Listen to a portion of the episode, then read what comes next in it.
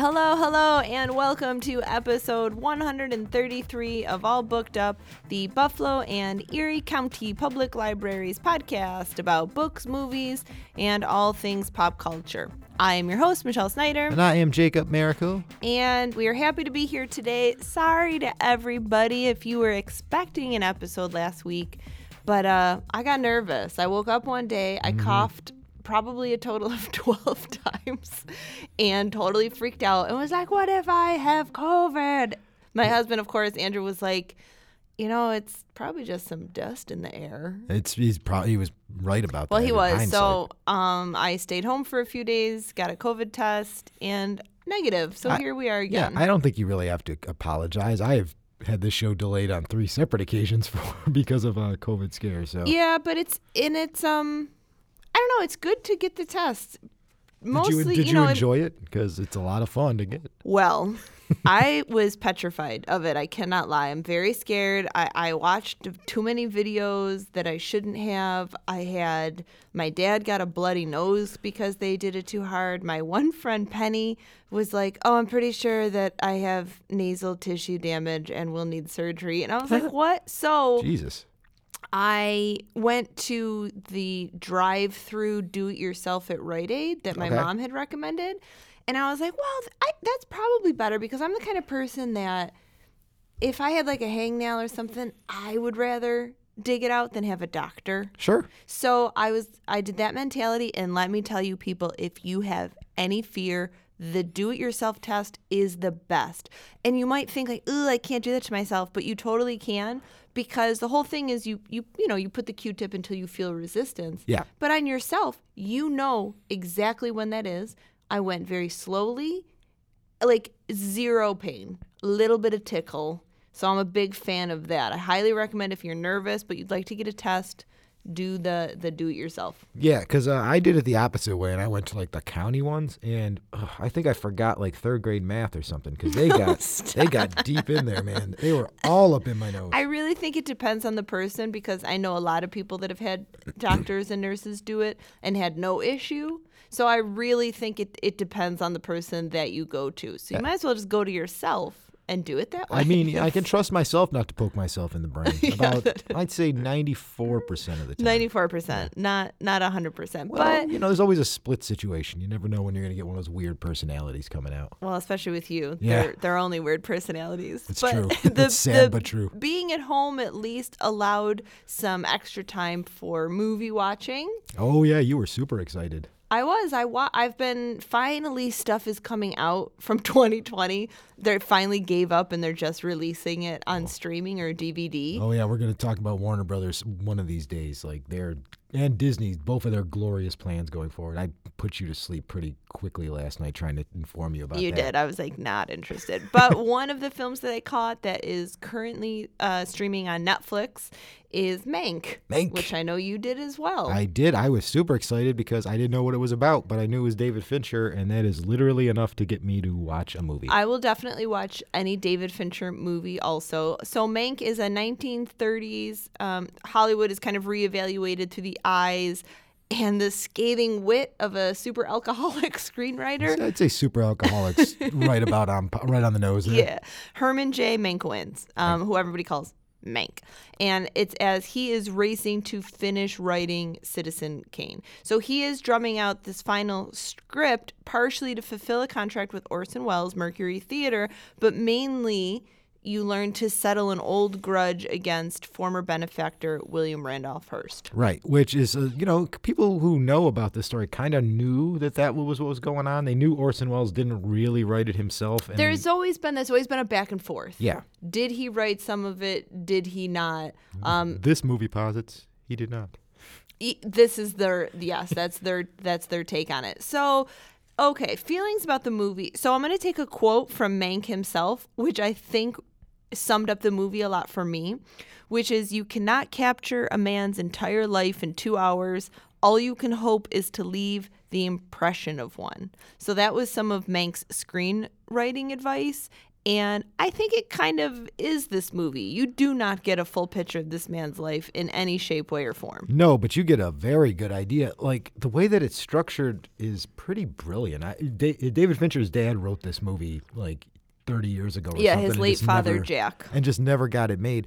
But the way that it's structured, it's structured very similar actually to Citizen Kane itself in that it's kind of like a wraparound narrative that time jumps and comes around. But It does. They it comes back on itself. Copied sort of the format of Citizen Kane, which I liked. Oh yeah, and I had no idea about a lot of this story. Like it's very interesting to see a piece that's just about like the writing process, really, because like this guy's a high level writer in Hollywood at the time, even though he might be a little, you know, not everybody's favorite. But Yeah. Boy, is there like just talent upon talent. And you get more than just the screenwriters. Like you see studio heads, and I mean the the the screenplay is definitely full of zingers. Oh yes, You could tell that Jack Fincher liked that, but it relies on a room full of heavyweight egos, kind of stagely taking their turns, waiting to deliver them. Like you can tell everybody's waiting for their moment on the camera, and I, I think Well, it's like they're probably like as the rumors of Fincher are, it's probably like their fifty seventh time having to do every particular scene is probably what we're seeing on the screen. That's so. totally true. Um, and maybe you know this film is not going to be for everyone, but in the canon of films about filmmaking, there are few that are as just textured and committed. Um, and you know, suffused with real appreciation for the craft as Mank is. So you definitely get that. So if you're into that, you're going to really appreciate that part of the movie. I mean, this does seem like a movie that a lot it would scare people away because you know, black and white. It's about a Hollywood writer. Yeah. it's pretty dense. They don't try to explain who anybody is at all. No, Like, you're n- They just dump you right into this. You're movie. not going to be as invested as other biopics. Right, like because a partially it doesn't really matter. Some of the people in this movie, they're there, they're in the story, but Yeah. the- like who they are, what they function, well, you'll see it in relation to the uh, to the movie itself. But man, it's just so engrossing for a movie that's basically just talking for two and a half hours. It is just thoroughly every scene you're just watching on the edge of your Definitely. I really enjoyed it. And and while we said yes, I could see that some people are going to find it boring, Sure, but it is technically wise. It's absolutely fascinating because the way Fincher filmed it um and degraded the film to look like it was made from the 30s. So like you see dust and cracks in the film and I think that if someone had no idea who David Fincher or Gary Oldman was, um, which I don't even know if we mentioned that Gary Oldman is Mank, which is also why it's so good. Um, you could convince someone that this is a movie from the 30s. I mean Fincher even plays with the audio a little bit, like he's doing it kind of analog style, so it sounds like an older movie, which can be a little hard to understand at times, but it just it fits it, overall. it just does. doesn't- It really does. And the score is amazing. My boy Trent Reznor and Atticus Finch, they They're they're the best collaborators. There, you would think that with those two, we're going to hear a lot of synthesizers. This is all big band fabulousness. The entire movie. they completely evoke like just the zippiness of 1930s Hollywood. Yeah, I was listening. I thought it was stock music, and then I, a couple of times I reminded myself, like, this is the Nine Inch Nails guy Yes. who is writing this And score. I feel like from the first note on, I was like, there they go. Mm-hmm. They they seldom disappoint. like, oh, I'm smelling, I'm smelling Oscar number two for this guy coming up very soon. I could definitely see that. So yeah, definitely this film it is sharply written and just brilliantly performed, and not just um, Gary Oldman, but uh, Amanda Seyfried is legitimately superb. Surprisingly, I never really thought much. I never thought much of her as an actress because every I time she's in didn't stuff, it's kind of yeah, whatever. But she was really good in this movie. Yeah. And then Charles Dance. Oh, I wanted so much more of him in this movie as uh, William Randolph Hearst. Yeah, 'cause- because because he was great, but he was definitely underused. Oh, absolutely. Which probably is for the best because it could be his performance is so good that it could overshadow the movie. But just like the chilling, just deadness that he's got, but there's also some humanity and love. Yeah. And then the fact that he's like supposed to be this horrible Citizen Kane esque person, and then like one of Amanda Seyfried scenes, she's talking about like why she likes being with the guy, and it makes him seem like he's actually a pretty good guy. It's interesting to kind of get both sides, Yeah. which you definitely don't in Citizen Kane. So Mank is great to kind of peer behind the scenes of that, um, and could end up kind of being a classic in its own right. Um, alongside Citizen Kane, we're gonna play a quick clip from it. So this scene is, as Jacob mentioned earlier, there's always been kind of Hollywood hubbub about who really wrote Citizen Kane because Mankiewicz was not supposed to get credit for it. Right. But which then- which they go over in the movie. Yeah. Um, so then it was kind of that when the Oscar was won for Citizen Kane, it went to Mank and Orson Welles, you know, as screenwriters, which is is debatable. So this is a scene between Orson Welles, who that actor did a very good job. He, He did not did. go over the top playing Orson Welles. I have I as you know I'm an impression guy and I've been trying to do an Orson Welles for years and I can't get it, but that guy nailed it he, right on the he really dot. did. And then uh, Gary Oldman as Mank. Put aside gratitude, Mank. That you've done your best work was no accident. I removed any distraction, eliminated every excuse. Your family, your cronies, liquor. I gave you a second chance. And for that, I cannot thank you enough. But with credit for a risky undertaking must go the weight of real responsibility. Given your current health, I wonder if you're up to it. And frankly, I wonder too, but we'll find out. You may never work in this town again, Mank. Orson, please. then you force me to remind you. We have a contract that you understood and agreed to.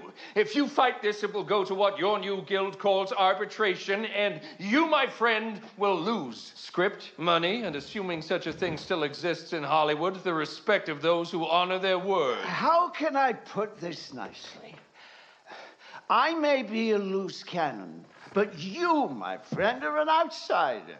They're exasperated by me, and I've earned it, but you, a self anointed savior hyphenate, they're just waiting to load you. Remind me never again to work with a washed up alcoholic. Duly noted. Nelson Algren, please copy. One. Ooh, that is some good that is some good acting right there, man. It definitely is. It definitely feels good. So, all in all, with Mank, we have very memorable acting, uh, striking cinematography for sure, and uh, just a, a provocative examination of the nexus between entertainment and media and politics in a, in a really big way in this film. And that is part of what's kept the legend of Citizen Kane alive for decades. I went back and watched it recently, and it's it's better than I remember it being. I don't know whether I'm just older now, but it is a I- think that could be a thing, and I think that that's enough to make to make Mank necessary, if not entirely fulfilling, in my opinion, but very, very good. But it is very wonderful viewing for film lovers. Oh, absolutely. This is definitely if you're a film fan or if you're upset that nothing good came out this year and there'll be nothing for the Oscars, go go watch this one because I got a feeling you're going to be hearing its name a lot when I- they uh, do that ceremony this year. I think so too. And I think, Jacob, that you and I can both agree, without a doubt, what the best part of Mank was. Oh, absolutely. I mean, it was two words, Gary Oldman. I Gary mean, there's- Oldman. He's like the A B reason to watch this movie. Everybody. I mean, there's no secret on this show that we are huge Gary Oldman heads. he is he is just phenomenal. I mean, even when he does, you know, crappier movies, kind of. He was in The Hitman's Bodyguard. Did you know that? No. Exactly. He's the bad guy in a Ryan Reynolds, Sam Jackson movie. Well. I mean, he's notorious for putting out some, let's say, less than good. but the stuff that he puts out even his performance is usually amazing so gary oldman he was born march 21st 1958 in new cross london england i do love that he auditioned for the royal academy of dramatic arts but was rejected and told by the school advisors that he should consider something besides acting Oh, I, I love, I love when you hear stories like that. It's like, oh man, that teacher. You're like, you didn't do good. Um, but he won a scholarship to Britain's Rose Bruford Drama College. That's where he got his BA in theater arts. Um, I do like that before he was famous, he worked in assembly lines. He was a porter in a theater, as well as selling shoes and beheading pigs in Oh. an abattoir. Oh, okay. well, So yeah, you got to do lots I, of I didn't think we'd go into this show with me and Gary Oldman having something in common, but here we are. How about this? He was once married to Uma Thurman. Do you remember that? no, I don't. Yes. good She- for him. She was 18. He was 30. My man. That's what The marriage right. did not even quite make it two years. I think he's been oh, married four times in total. So he's, always, I mean, searching for love. Well, yeah, but you know, what are you gonna do? Basically, all you just got to shrug your shoulders. Like four times. Well, At least he went. He swung for it. He swung for the fences. Those lucky ladies. So I don't know. We're gonna talk about some of his movies that we love. I'm sure Jacob will have some terrible movies because he likes that. That's what I do. Gary Oldman, and although he's he has spent so much of his career playing psychopathic and sadistic characters, but I like that recently he's kind of moved away from that and he plays a little more likable or sympathetic characters. Yeah, he seems like he's going on a good guy kick. He, he's definitely one of Hollywood's top bad guys, but I feel like he's getting a little bored with that. He's like, I can do all the things. Um, and I think he's also just one of the most beloved actors within Hollywood. So I, I have a clip I found of some actors, really famous ones, talking about Gary Oldman. So I'm going to do that really quick because it's interesting.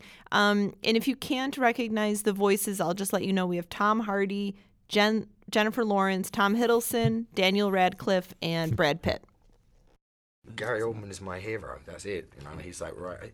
I, I, he, he, when I went to drama school, everybody used to quote him in, in all of his films, from you know, State of Grace right through to they used to do their impressions of him in Leon and whatever.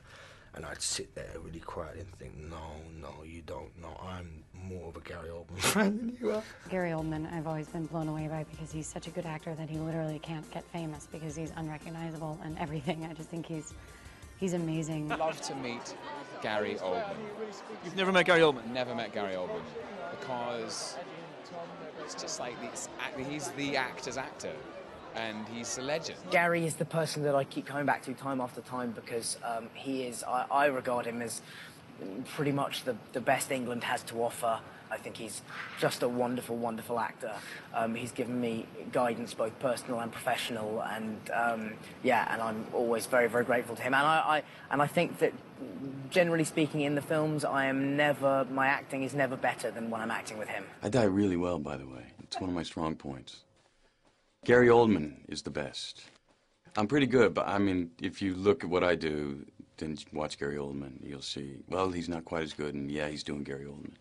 Universally beloved. I mean, and it's true. He is one of those actors that is just, you can't, he changes his look so much that he really can't get famous. I feel like he's living the most perfect Hollywood life, though. He's considered one of the greatest actors of all time, but he's probably not having paparazzi follow him around the way others are. So No. really, that's the dream. He's also one of those actors that I could have swore won Oscars way before he did. Like I Oh. thought he oh. already had like three or four by the time Doc- Darkest Hour came out. I And know it was crazy that that is his first Oscar for real. He's And one of those people that everybody was like, for real? Are we gonna be like waiting? It was like Leo. Like, Yeah. are we gonna be just waiting forever for this extremely talented person to win while you keep giving it to these like one timers? Yeah, it's like you just got to throw your hands up and be like, oh, are we're gonna give Jennifer Lopez another Oscar, but still have Gary Oldman sitting on the side. Lopez does not have an Oscar. No, but there was a lot of talk like for hustlers. Like they're like, let's give Exac- the thing at the moment. I Let's give this person an That's it. Oscar now. So let's talk about some of his um, well-known roles. So I have to start with the first thing I ever saw him in, Sid and Nancy. Yeah. Oh boy. That's, a, that is a wild ride of a film. So this what is a way to just jump onto the scene. Holy right? cow. This is following the breakout success in England of the flagship punk rock band, the Sex Pistols, as they venture out on their first U.S. tour. So he is playing the most temperamental bassist, Sid Vicious, It's a one way to put it. and his very troubled girlfriend, Nancy, um, along for the ride. So along the way, their turbulent relationship, another way to put that, Yeah, another way to put that. it strains the patience of like their bandmate of Johnny Rotten of the manager and it plunges Sid and Nancy into the depths of drug addiction and codependency and if you don't know how that relationship ends I strongly suggest you google it yeah, you probably don't want to watch this movie. You want to go and Google what. find out what happens but um it is a visceral and energetic and sad movie Yeah, don't Um, don't do drugs, everybody. It ends up bad for you. weirdly a surprisingly touching love story They did like each other. It's it's one of those weird things where you know They're they just- shouldn't be together, but they're just self-destructive together but gary oldman is outstanding and honestly sid and nancy both actors really abandon themselves to a very demanding and difficult role so they're very easy to watch because it's very believable oh, absolutely. I'll say. Um, I do love in preparation to play um, Sid Vicious. Gary Oldman starved himself, and he looks it to the point of collapse. um, on the set a couple times, and he even got himself a necklace that once belonged to Sid Vicious. Oh. So he was really into it. And although sadly later he kind of dismisses this movie a bit. Um, but I still think it features one of his most raw and committed and just high voltage performances. And I don't know why he's down on it now. I, you know what? I think I probably do know because he probably feels like he overacted a bit, like he's a little over the top. because he's new and he's Mhm. young, but it works. It works. It's an excellent film. That's a sign of a good actor. He's like, oh, I know everybody likes me in this movie, but, But I'm just I've- trash, I've trash. Well, this." that's like artists where you're like, we want to hear this song at the concert, and they're like, we do not play that anymore. Like, Yeah. that grosses us out. We've moved past it. So it's crazy to think that was in 1986, and he doesn't really get uh, really big roles like for a while after I that. think he likes. I think he was cautious about the roles that he picks. Like he's like State of Grace, like you heard. Uh, I think it was Yep. Tom Hardy mentioned. Rosencrantz and Guildenstern are dead, which I remember being a surprisingly popular movie when I was in high I school. I did not even see that film. Um, but then like he starts busting out into big time stuff mid early to mid '90s. That was his sweet spot, man. He is uh, playing Lee Harvey Oswald in JFK. which he's really great in that role. Yeah, and it's like should, could be a nothing role, but he is adding all kinds of manic and a lot of energy to that movie. I mean, he plays Dracula in Bram Stoker's Dracula for Francis Ford Coppola. And that, while he's a little over the top, Well, he yeah. is he is a good Again, he is a good Dracula. it's a it's a matter of knowing the movie that you're in a lot of the time. It's like, what does this role yeah. call for? And he really rescues that character from decades of campy interpretations. Right, like everybody was still stuck in the uh, you know the old school Dracula things or the Christopher Lee like you know have your teeth showing and your arm up, and he didn't really do that. So He's Bram like, Stoker's Dracula, if you haven't seen that, that's also worth visiting. We get a little Winona Ryder in there too. So. which yeah, ooh, and Keanu Reeves doing an English accent. Well, you, we'll we'll ignore that. but there's part. still some good There's, there's some good, good, performances. Uh, you know which one I really like in him though? Not surprisingly, is uh, '93's True Romance. He is barely in that movie, but oh my god, That movie itself is fantastic. We also get some Brad Pitt in that movie, barely his, at all. His big debut with, Yeah. with you smoking a bear bong or something on the couch. If you haven't seen True Romance, guys, this is a Tony Scott directed, Ridley Scott produced, Quentin Tarantino written movie starring all of the best and funnest actors in Hollywood. Guys, this movie is great. But So good. Gary Oldman as a drug dealing pimp with like white guy dreads with a Jamaican accent. it doesn't sound like it should work, but he is easily one of the most memorable, memorable characters in this movie. Yeah. So over the top, just menacing as all get out. I read something that he wasn't super into it, and then when they described what his character was going to look like and how it, he's like, "Oh, I'm one of those terrible white dudes with dreads." He's He- like, "I love it." Yeah, and he was he leaned all kinds of into it. Oh, I mean, with a movie with Christopher Walk that features Christopher Walken and Dennis Hopper having a face off, when you are the actor that people walk out of the movie talking about, yeah. you know you did something special. You did a good. He also does a really good Christopher Walken impersonation, as so many do. But I like Gary Oldman's. That's worth checking out too. Oh, and then just fast. Of course, there was Leon the Professional. We're not gonna. We just talked about time. that recently, but what a role! Yeah, again, just that's the one I thought he won an Oscar for. I really did. Thought, I don't think know how he won he Best didn't. Supporting for that. And His face when he would chew on those drugs, and you were just like, like shivers. yeah, you just get the vibe like this is an unsafe police officer for me to be around, and I think I'm going to leave now. Yeah. So let me mention one that I know that we both love, um, The Fifth Element. I love that movie, dude. It's That such a good so movie. Great. It's so bananas too because when you describe it of like the 23rd century and the this New York cabbie Bruce Willis when he was in good films and he finds the fate of the world in his hands when Milla Jovovich falls into his cab and her outfit is pretty much worth seeing the film for. This is the movie that introduced us to Milla, and thank you for that. Yes, uh, thank Luc you for that. Um, but then you know you have the wicked industrialist Zorg. That is Gary Oldman's character, and I mean Gary Oldman is fantastic because I heard that he he agreed to play the villain. Um, in this just $90 million bubblegum sci fi blockbuster as only a personal favor to Luc Benson. Um, Be- Besson, Besson. excuse Besson. Okay, perfect. For producing his own directing debut which was the gritty personal drama Nil by Mouth. So this was like, all right, I owe you one. But even so, his comically evil turn is pretty much the best thing in the film. It's like an inspired blend of Bugs Bunny and Adolf Hitler. It's fabulous. Like, that's like what he's going for. again, he realized I am in a sci-fi summer schlock movie here, and I am just gonna put it up to ten and just dance and tiptoe all over the scene, and people are gonna love it. It's so, it's a fantastic good. piece of pop sci-fi. It never takes itself too seriously, so that helps you really just enjoy it. You're like, okay, I can get I can get down with this. And then he followed that up the same year by deciding I'm gonna kidnap the president and gonna um, take Air Force One hostage because he was the bad guy in Air Force One. You know, I like Air Force One, and I can't think of him. Exactly. That's why he's kind of Gary impressive. Oldman, how do you do that? I mean, Air Force One is definitely a Harrison Ford movie, but Gary Oldman in here is the the, the heavy, as it why were. isn't he a Bond villain? Oh, that's a good question. Right? That Why would isn't he be a Bond really villain? good. Ooh. That's something to consider. I think we're we're looking ahead for that first. Um, we'll call it if that happens. he's going to be the, uh, the the first Henry Cavill bad guy in a Bond movie. Is going to be. That would be a great film. Oh, I'm getting ahead of myself. Pay here. attention, Hollywood. We know what we're doing over here. Okay, what else do we have? Uh, so next, I'm going to jump just because it's kind of topical to 2000 with the Contender. This is a movie that people didn't particularly like. I don't think I know it. Um, it's a movie about get this: the vice president dies, and uh, president decides I'm going to select a woman to be my vice president, and it's nothing Wild. about the sexism and how everybody tries to stop it and sex shamer. Okay. It's a very good. Joan Allen actually got a Best Actress nomination. for Joan Allen movie. is the is the woman that they becomes VP. Mhm. Yep. Oh, so Joan okay. Allen's like uh, has a really good job in this movie.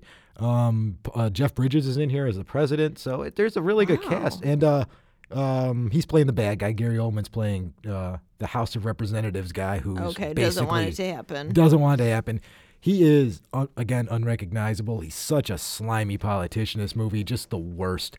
okay. uh, I feel like he probably could have got a nomination out of this movie, but they cut a lot of his stuff out of there, and you can kind of tell in the movie. But Yeah. it's underrated and something worth checking out. I always think of Thin Red Line, of Oh, the yeah. Terrence Malick. He was in that film. A lot of scenes, all cut. Yep. How do you cut Gary Oldman out of your film? That's well, insane. when you're Terrence Malick, you can cut anybody he out just of your movie. he just cut cut cuts. Um, I do have to mention because this is a turn of a good character for Gary Oldman, but all, the Harry Potter movies. He plays Sirius Black in. Prisoner of Azkaban, Goblet of Fire, Order of Phoenix, and a little bit in the Deathly Hallows Part Two. which, ironically, are some of the o- uh, the only Harry Potter movies I've seen. Is that right? Yeah, I only saw from Azkaban on. I have no idea what was going on before that. That's just really weird to not see the origin story, but okay. Um, but he's he's fantastic, and you know we heard that clip, but he's really affected Daniel um, Radcliffe's acting life. Like Mhm. he's just was I mean, blown away by him. He taught him so much. Can you imagine being a 15 year old and you're getting a master class in acting from the one of the best British actors out there? I mean, One on one scenes because he's playing your uncle, so you're you're going to Yeah. be in scenes together with this guy and seeing his methodology. yeah, it's really fantastic. I mean, he, Commissioner Gordon in the Christopher Nolan Batman movies. yeah, that that's a good role. That's a role that's not easy to not easy to jump into, especially because you can get overshadowed considering you're in a Batman is movie. overshadowed, but you know, but he still it works really well. He's overshadowed, but not like he. That's an important character in the Batman verse, and I feel like he definitely made it important more than J.K. Simmons did. And J.K. Simmons is a fantastic actor, but his his professional profe- uh, Commissioner Gordon was just a no, non-entity in those Batman movies. Definitely. We have a Um, couple more before I talk oh, yeah. about Darkest Well, I- Hour. We got to talk about Tinker Tailor Soldier Spy. Oh, definitely. Another one where he he got a nomination for this one, but he should have won it, man. but he's by far and away the best part of that film. I mean, Correct. the movie's a snoozer. Yeah. let me let, us put it we'll put it nicely. But uh, when it comes to his movie in this movie in particular, he is just the only reason to really watch it. It's an understated performance. It's a quiet performance. There's a lot of stuff that you have to infer by his facial mannerisms and his body type because he's playing a spy. He's not giving he's not giving us exposition Mhm. standing in a room alone because why would a spy do that? But he's so good in this movie and so reserved. It's just he's the main reason to check it out besides if you want to get a good spy mystery out of here, which who doesn't enjoy those? Okay. Well, probably this is our last one since we're running out of time, but we'd have to mention Darkest Hour. Of course. That was his Oscar winning role. Um, he plays Winston Churchill in the early days of World War II. He's the newly appointed um, British Prime Minister, and then he has to decide whether to negotiate with Hitler or fight on against incredible odds. And then it's during the next four weeks in 1940 um, it shows how Churchill cements his legacy um, in leadership and how it really changed the course of world history. I mean, it's crazy. Churchill is incredibly important. I don't know if everybody knows that. I mean, it was literally between him and the end of civilization because the Nazis would have taken over Europe Yeah. and then everybody else was next. And Oldman's performance is completely electrifying. He brings Winston Churchill to life, even when sometimes the movie's narrative might falter a little bit. Sure. You are just mesmerized um, looking at him. I mean, yeah, that's why you hire an actor like Gary Oldman. You're like, my movie's going to be a little dry. Let me bring in somebody in here to add a little sizzle to everything that's going on. Yeah, totally. Oh, just, I mean, I can't wait to see what the guy's doing next. And I saw, I must have seen like four movies on his IMDb that were in like pre production or post production. So he's definitely got a lot of stuff coming out, which is and he very also exciting. he does some random stuff. I mean, even on TV, he shows up in things. He was in Greg the Bunny. Remember that show? No. no, nobody does. He played uh, Pontius Pilate in a Jesus TV movie. Nope. He's also been. he was on Friends, I think. What? Oh yeah, he I was. think he might have been nominated for an Emmy too for guest appearance on Friends. Well, you're you're an act. If you're a famous actor, you Yeah, just they get love nominated. that, yeah. And then he's ple- appeared in what's this? Ten video games, like in major roles. Like I recognize some of the characters that he's playing like, in these oh, games. okay. He was in three Spyro the Dragon games. He's a uh, lead act. He's like the lead villain in two consecutive Call of Duty games. Is an actor. Most actors scoff at video games, and he's like, you know what? It's either a a payday and b something a And maybe million he, people are going to see. He might really enjoy video games too. That's true. We never consider that. That he's like, oh, I love the medium, so I'll be a part of it. Yeah, I mean, guy is at literally every format you can find. What a- I can't wait what for a the guy. I can't wait till we get to join him uh, for the Gary Oldman podcast. I'm sure that's I, coming down. I can't wait till he writes a book. Oh my God, can you imagine what that's going to be? I could see that being awesome. I hope it's a mank. Yeah, I hope it's a mank kind of like expose of all the people in Hollywood. Like he's just going to burn it down. Like I hate I all of not- these people. I don't see him doing that at all. But it yeah, would be fantastic. Gary Oldman, one of the best. Okay, so we're pretty much out of time. Jacob, why don't you plug us up? So every movie that we mentioned here, all these books that they're based on, they're all available at your Well, local library. Except Mank, but Well, it except for- just came out, everybody. Well, I mean, there's isn't it based on a book? Well, it probably is. We'll find out. If it's not, we got plenty of books on Mank anyway, so come check them out. Um, it's going to be uh, at your local library. There are 37 branches all over Erie County. Now, due to COVID restrictions, most of them, if not all of them, are doing curbside only. So I'm not, uh, you know, go on the website, place Definitely your check orders. the website. We'll set up a time. You can come pick up your books. You can still get them, people. And don't forget, there's no hold fees. No hold fees. So, So you can request DVDs, CDs, books, anything you want, and they'll be sent to you no cost. Yeah, come on, people. It's time to pick up. We got we got to make some uh we got to make some lemonade out of these lemons we're getting right now. So go check go check out a Gary Oldman. Go to the Gary Oldman kick. And don't good time. forget, we have so many audiobooks and ebooks online, so you can get those right from the comfort of your home. It's just excellent stuff. Yeah, and uh, don't forget to follow us at All Booked Up Pod on Twitter. Let us know what you guys are reading and give us some suggestions on show ideas because you know nah, there's not always going to be a mank out there. We don't want to give you guys random I know, content. but at least there's like a lot of good stuff coming out Mhm. now. Oh, um, okay, some facts to end it with because so because Mank was about screenwriters, I was kind of looking into screenwriters throughout time, and I found some of these things kind of funny. So Mario Puzo, who's he's the author of the Godfather books, Mm-hmm. he also adapted them to film, but he had no idea what he was doing because he had never worked as a screenwriter before. He had never written a screenplay. that is, it's not an easy thing to do. No, so he didn't. Was like, I don't know. But after winning two Oscars, he decided to buy a book on screenwriting to learn how to really do it better. Hmm. And in the first chapter, it said, "Study Godfather One."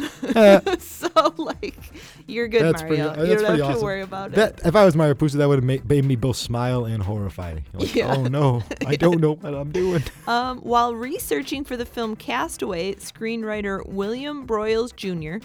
chose to strand himself for one week on an isolated beach in the Gulf of California to force himself to search for water and food and obtain his own shelter so that when he wrote it, it was, you know, based on reality. And turns out Gary Oldman had already been on that island for two months. yeah, like researching just for a role he doesn't even have yet. um, ben Affleck dropped out of college after his creative writing teacher ridiculed an early draft of the Good Will Hunting screenplay. Gotta love that. Uh, Like, this is trash. And then he's like, here's my Oscar for this screenplay. Well, I mean, yeah, in the future, uh, probably. Depending on the rumor you listen to, maybe they should have given Matt Damon two Oscars for that um, screenplay. Oh, but I don't know about that. But, and then this one I love. So, Werner Herzog, oh, love you, Werner. like, oh my god, I just got I got scared. just mentioning his name made me give chills a little bit. But he once promised fellow documentary maker Errol Morris that he would eat his shoe if Morris ever finished his movie on pet cemeteries because he thought that Morris was really just incapable of ever finishing his projects. And in 1978, Morris finished his film and Herzog publicly cooked and ate his shoe. And then Herzog also made a short film about course- eating his own shoe. course and it's did. called, you know what it's called? Eating a shoe. Werner Herzog eats his shoe. Probably won the Well Palm- probably won the Palme d'Or that year too. Always a chance. Okay, you guys, thank you so much for listening, and we will catch you next week. Bye.